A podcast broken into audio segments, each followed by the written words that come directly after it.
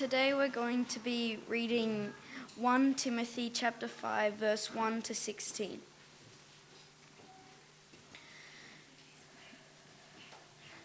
Do not speak angrily to an older man, but talk to him as if he were your father.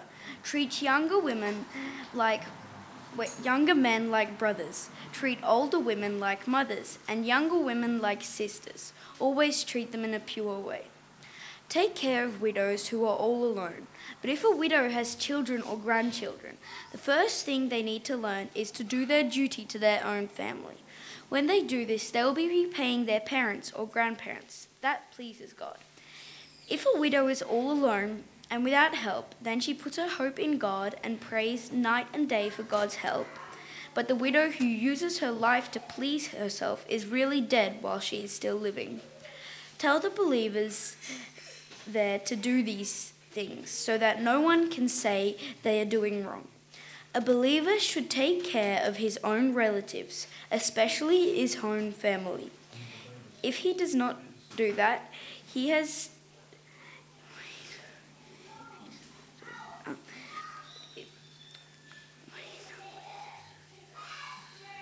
If he does not do that, he has turned against the faith. He is worse than a person who does not believe in God.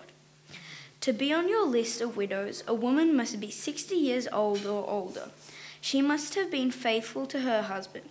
She must be known as a woman who has done good works. By this, I mean good works such as raising her children, accepting visitors in her home, washing the feet of God's people, helping those in trouble, and using her life to do all kinds of good deeds. But do not put younger widows on that list. After they give themselves to Christ, they are often pulled away from him by their physical needs, and they want, and then they want to marry again, and they will be judged for not doing what they first promised to do. Also, these younger widows began to waste their time going from house to house. They begin to gossip and busy themselves with other people's lives. They say things that they should not say. So I want the younger widows to marry, have children, and take care of their homes. If they do this, then no enemy will have any reason to criticize them. But some of the younger widows have already turned away to follow Satan. If any woman who is a believer has widows in her family, then she should care for, the, for them herself. The church should not have to care for them. Then the church will be able to care for the widows who have no living family. Thank you. Thank you, Anders, for the prayer. And uh, I think I also have to thank you for uh, the introduction about the International Day of Kindness, because I also have something pretty similar. It's not the same thing. Um, we've all heard of the word charity before, right? It's very similar to kindness. Um, and today, the word is, if you look in a dictionary, the first definition they give you is to generosity or helpfulness, especially to those who are suffering or those who are in need. But what is interesting is the history of this word, or, or the technical term etymology of the word charity. And um, it actually is a very Christian word. And some of the older guys here might, might already know this. If you read the K J V, you might know this. Uh, it comes from the Latin word caritas, which is the translation of the Greek word agape in, in the Latin Vulgate. And uh, what do these words mean? These words primarily mean, uh, they were they were primarily used to show God's love for us, and from that, our love toward God and toward others. So that's what charity actually meant. It's the Christian's love for his or her fellows. But today it just means generosity.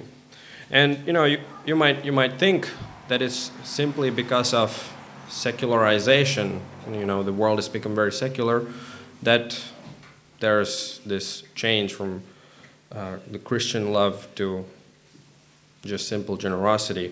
But I believe there is something something a bit more deeper there, and uh, that that question is something that I would like to answer uh, from from our study of First Timothy chapter five today.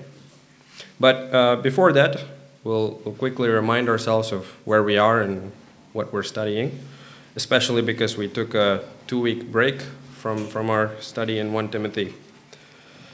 So um, this is Paul's first letter to a pastor a young pastor, Timothy, in the church in Ephesus.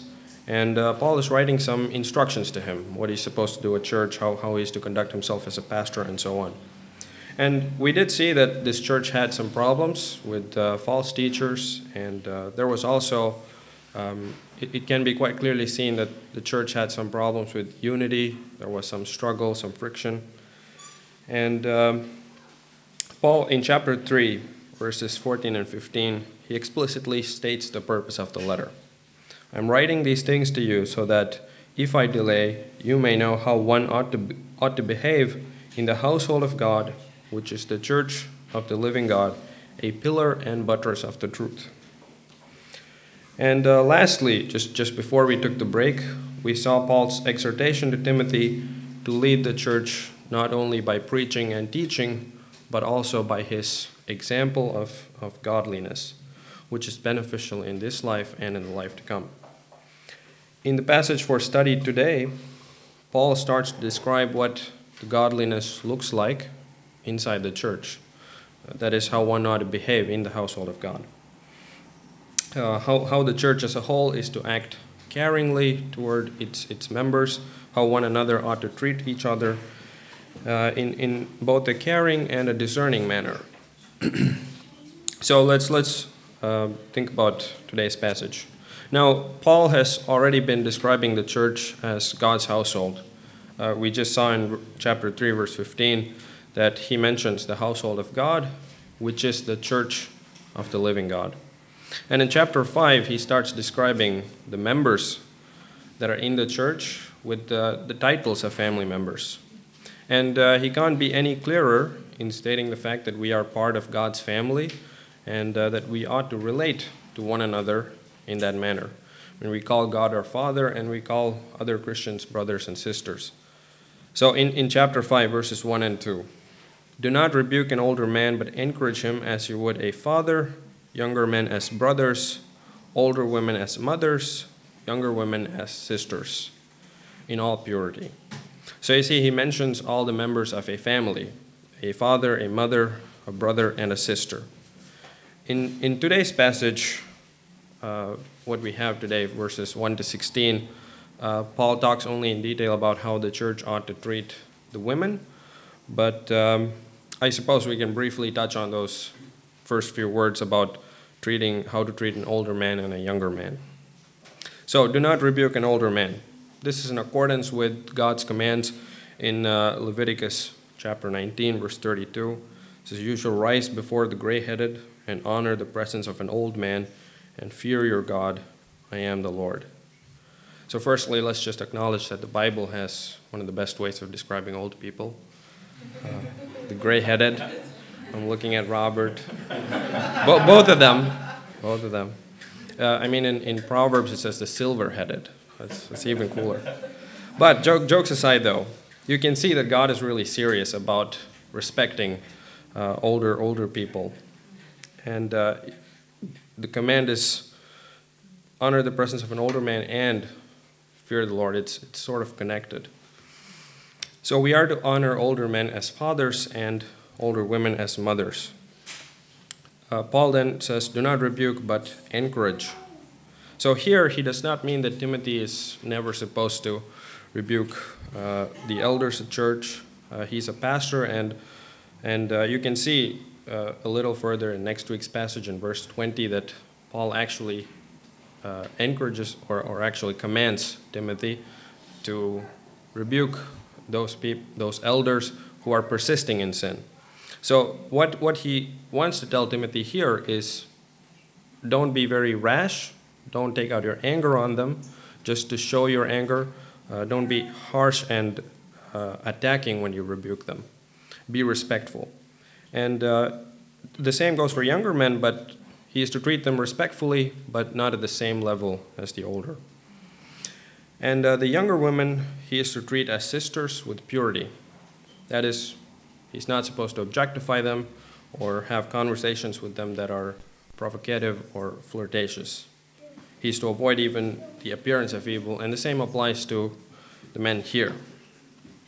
And uh, this instruction about younger treating younger women with purity, Paul gives to Timothy. And uh, I think it would be okay for me to say The converse is true for uh, for the ladies. Uh, treat younger women as sisters and the younger men as brothers, with with all purity. Oops, sorry. So in a sense, uh, in those first two verses, Paul is saying, respect one another as if they were your own family members, because we're all part of God's household and we are a family. So about uh, the main main chunk in the passage today, I'm sure at least some of you, after hearing the passage, uh, passage read, or maybe you read it at home, you were wondering that Paul is speaking an awful lot about widows here. And uh, it was necessary for him at, at that particular time in to that particular church to talk about that particular issue in, in quite some detail. Uh, it's understandable that this church had a number of widows, and Paul is addressing some real issues that that they were facing, practical things. And uh, we do we do know that in those times the government was worse, and uh, in a number of ways, and uh, for sure they were not giving out unemployed benefit or paid sick leaves. And in, in those times the churches played this role. And uh, today, as we read this passage, then, how, how, how is it useful for us? Especially if we're not ourselves widows, or we're not a church that has a huge number of widows. What we can extract is the principles of what Paul uh, commands Timothy, because these principles are based on God's law, and what Paul commands Timothy is uh, from the Holy Spirit. So we can extract those principles. And uh, I've, I've got here three principles, because three is a great number. Um, but I think that you can, you can uh, probably find some more. So the first one that I have is the duty toward family. So take a look at these verses. Chapter five, verse four. If a widow has children or grandchildren, let them first learn to show godliness to their own household and to make some return to their parents, for this is pleasing in the sight of God. Chapter five, verse eight. If anyone does not provide for his relatives, and especially for members of his household, he has denied the faith and is worse than an unbeliever. And uh, lastly, chapter five, verse sixteen, if any believing woman has relatives who are widows, let her care for them. So all these verses, they talk about the responsibility that we have toward our own families, and uh, even even the extended families, the relatives. And uh, frankly, that's that's... that family value is something that's gradually disappearing in, in today's world. And I noticed that people have lesser and lesser uh, responsibilities toward their parents, lesser and lesser attachment to their families, and uh, sometimes children even consider elderly parents a curse. And uh, you can only imagine what the relatives go through. Paul, however, says that children and even grandchildren must learn to show godliness to their household by supporting their parents and grandparents. And uh, I believe this support is not only financial. In fact, Paul, is, Paul, Paul says that this is pleasing in the sight of God because it comes under the command to honor your, your parents. Just take a look at how far Paul goes to show the evil in neglecting one's family and relatives who, who are in need and who are asking you for help. Such a person, Paul says, has denied the faith, and not only that, but he is also worse than an unbeliever. So the reason he says that is an unbeliever does not drag Christ's name in the mud when he does something unbeliever-like. The believer, on the other hand, he not only acts like an unbeliever, but while doing that, he drags the name of Christ in the mud. So how does this apply in a day and age of government subsidiaries, government support, where the state takes care of certain things? As Christians, we must, we must definitely be Uh, perceptive to the needs of uh, others, especially if they are in our own families and uh, if they are in our own congregation. Uh, here, here at church, we share our needs at the end. We we pray for one another and we encourage one another, and that's that's really cool. That's really good. That's that's great. But at the same time, uh, I would like you to consider these questions. How often do do we think about our family members, our extended family, and those people that shared their needs uh, after the service? Are these people in our prayers continually? Do we pray for their salvation if they are not believers yet? And lastly, is prayer the only way that we can help? Another thing that uh, we we should think about is how quickly and how easily we excuse ourselves out of uh, filling in a need. For example, how many of us are really eager to sign up for making coffee in the morning or or cleaning the church after? As soon as the question is asked, we feel a little uncomfortable, but immediately our brain starts thinking, what else do I have to do at the same time, right? And and we've we've got those excuses. I've got an exam, I've got an appointment, I've got to do this, I've got to do that, I've got some plans. And frankly, some of those excuses are valid, and uh, you're not, not all of you have to sign up today, but but you know, I'm just I'm just telling you this this is the situation if we are honest with one another. We do come up with excuses. But at the same time, we, we have a duty to do good to others, especially in our family and, and in our church. And we have this duty not simply because we call ourselves Christians, but because God has been infinitely good to us in Christ. And Christ made no excuses, even though he shed, uh, I, I remember the scientific term, but, you know, he, he shed, um, he was sweating blood. Yes, that's the simple way of saying it.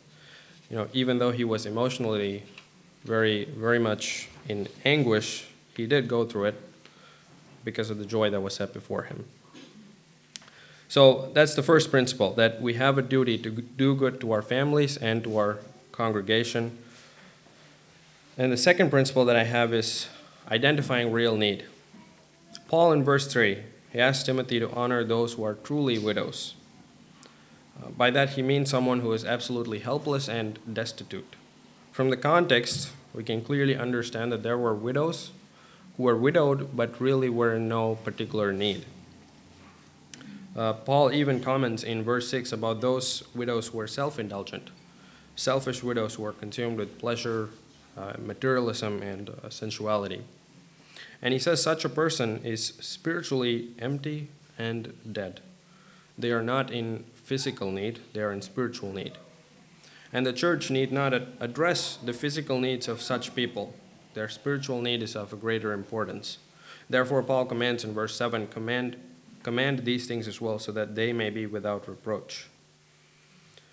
And uh, Paul gives three restrictions for a true widow, one whom the church can add to its list of people that need financial aid, a sort of registry. First thing he, first restriction he places is the age. Verse nine, let a widow be enrolled if she is not less than sixty years old. As far as Paul is concerned, if she, if this woman, this widow is under sixty, she can support herself, and if she can, she should. Just as there is a duty to family members, there is a duty to support oneself for as long as you are physically able to. And in verse five, he also says a true widow is someone who is left all alone, someone who is destitute. Paul's first qualifier and the second principle, therefore, is that there must be an actual need if the church is to provide financial aid and assistance to someone. On the other hand, the church can and should refuse those who are lazy and irresponsible and simply want, simply want to exploit the church for its kindness. So the third principle that I have is the church has a duty to serve the godly. So the second and third rest- restrictions that Paul places on widows who wish to be in the registry, Uh, these are quite related to godly life, and Paul separates those two as, as two different restrictions. So the second is uh, also in verse nine, is that she must have been the wife of one man, or the wife of one husband. Paul actually does not mean to say that if some, some widow remarried, uh, then, then she should not be included. Uh, because he himself commands young widows to remarry in verse fourteen. I would have younger widows marry, he says. What he means here is that this woman must have been a faithful wife. She must have been married to one husband at, at a time, and if there was a situation where she had to remarry, then also she should have been faithful to that second husband. And the third restriction that we see in verse ten is that this widow must have had a reputation for good works. She must have raised children, and that's not only limited to her own children, but also to those children that were uh, abandoned by by people in those days. And this, this was quite common back then. And today as well, I believe it's quite common. And uh, she must have shown hospitality, washed the feet of the believers, and cared for the afflicted. In essence, she must have had the servant of all attitude. She must have been a godly woman who was serving everyone without holding back. And only then Paul allows the widow to be enrolled in the registry for people receiving financial aid from the church. So the third principle is that the church and its members have a duty to meet the needs of the members, but only those who are godly. So why does Paul give Timothy these, these three restrictions, these three qualifiers to enroll widows? And for, if we're honest, the standards are quite strict. Most of us might not hold up to it. And you might be wondering why. You might even be thinking, wait a minute, isn't the church supposed to help everyone without, without any discrimination? Isn't the church supposed to be generous to everyone? Doesn't the Bible say, love your neighbor and do to others what you would have them do to you? So these possible questions that I suppose are relatable thoughts, uh, I believe they definitely have something to do with the question I asked at the beginning. How did the meaning of the word charity become being generous despite its actual meaning of Christian love? Firstly, we have forgotten what the duty of the church is. We somehow started to think that the duty and the mission of the church uh, is, is to be kind, nice, and generous to, to other people. And uh, another very common phrase is to make the world a better place. And no wonder the word charity, which meant the Christian love for his fellows, became generousness. Because charity or, or love is the first and foremost command of Christianity. And if we think that this, this is how we should define our mission, then the meaning of the word love will also change with it. So the duty of the church is to love others, but not in this indiscriminately loving and affirming way. This is something very modern. It is quite the opposite. To love is to rebuke, and that is what we are most deserving of. Someone has to tell us that we are sinners, that we are blinded by sin to the goodness of God, His righteousness, and that we are blind to the fact that we stand in judgment before Him because we're a bunch of selfish rebels, and we hate God and His righteous rule. This is the church's primary duty, to be a pillar and buttress of the truth, in, in Paul's words, according to E S V translation. To tell the truth is, is the church's primary duty. We, we to tell this, to, to make this duty happen, we can, of course, meet people's uh, physical needs. But if we don't tell them what is their spiritual situation, then there really is no difference between a soup kitchen that's run by a church and uh, a similar charity run uh, in Barona Street by the Hare Krishna group. They do pretty much the same thing then, or any other non-Christian charity for that matter. Uh, let me let me give you an example. Suppose there's a bomb in a building. A guy who knows that there is this bomb, he goes in, he makes sure there's good heating, good electricity, uh, and running water for people. And uh, then he gives them cookies, cake, gives them hugs, and tells them he loves them, and then he leaves. And then a second guy comes in. He comes in running, and he tells all of them, guys, haven't you heard? There's a bomb in this building. You've all got to go out. If you stay here, it will explode, the building will collapse on you, and you will all die. And if someone is trying to gather their belongings or something, he might even rebuke them. Are you stupid? There's a bomb in the building. Get out. After after he's pulled the people out, he might meet some of their needs. He might provide them with food. He might provide shelter for them. And we have to ask the question, which guy did the better job? Here it's quite obvious, I think, the second guy. But most Christians today would say the first guy, because he did not offend anyone. He was he was he was acting very charitably toward them. He met their needs. But he never met their first and foremost need, which was to live. They were in dire danger, and he needed to save them. So I hope you made the connection between the church's duty and, and this analogy that I gave. The primary need of people today is spiritual, and that has to be met first. Meeting the physical needs is something that the church must do, but and, and must be involved in, but this is the case only if we meet spiritual needs of people. And, and only if that spiritual need is given attention to every, every, every day. So Paul says in verse sixteen, "Let the church not be burdened so that it may care for those who are truly widows." So he says, let the church not be burdened with helping those who can help themselves or those who have family. Most importantly, let the church not be burdened with helping those that are ungodly and self-indulgent.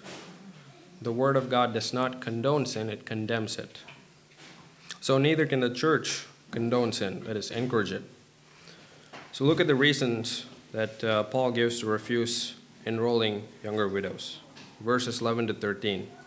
"But refuse to enroll younger widows, for when their passions draw them away from Christ, they desire to marry and so incur condemnation for having abandoned their former faith.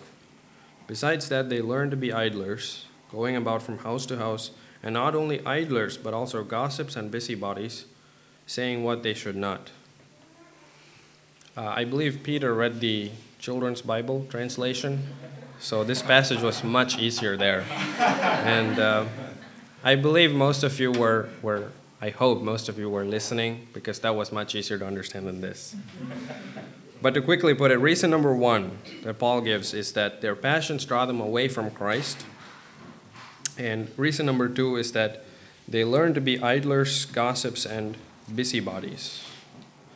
So if the church were to financially support such a person, would the church not be encouraging them to continue in such behavior? Maybe even start such behavior. Uh, recently, uh, one of my English students, he told me about a conversation he had with, uh, with a couple of guys he met in Germany. And uh, he asked them the usual question of, "So what do you guys do for a living?" And uh, they simply replied, "Nothing, we do nothing." These men were just living off the government's unemployed benefit. Uh, the government provides subsidized housing for them. Uh, the government provides uh, a, a benefit that you can receive every month. And they said, "We have enough money to live. We have enough money for a couple beers every day, and we're good. We don't do anything."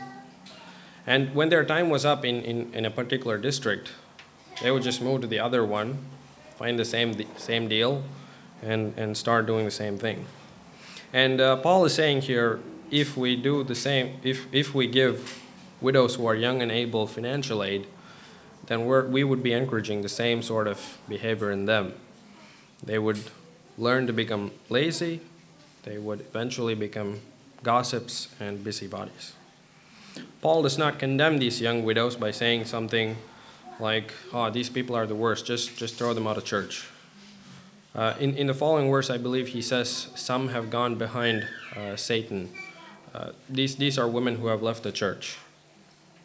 But he doesn't condemn them, saying, just, just send them out of church. Instead, he actually gives them good advice.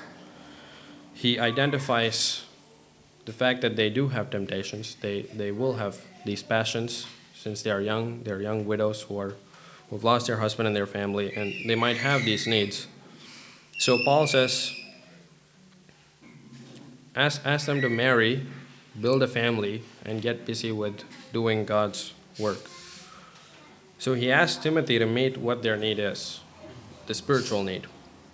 In, in, in much the same way, our primary duty is to reach out to those who are in spiritual darkness, so that they, they as well might see Christ, who is the light of the world, to make known to them the truth that is Christ and his gospel, that there is salvation for anyone who feels condemned and ashamed of their sin, and that this salvation is a free gift of God, given to all who receive his Son, Jesus Christ, and believing in him to be their Lord and their Savior. Again, we were not called by God to make this world a better place, but to proclaim that we, along with this world, are fallen. The one true living God, as Paul says in this very letter, desires all people to be saved and to come to the knowledge of the truth. There is one God, and there is one mediator between God and men, the man Jesus Christ. And he is the ransom for all. The church is built by Christ on this truth, and the church should uphold this truth. Let us believe in this and also do this. Amen.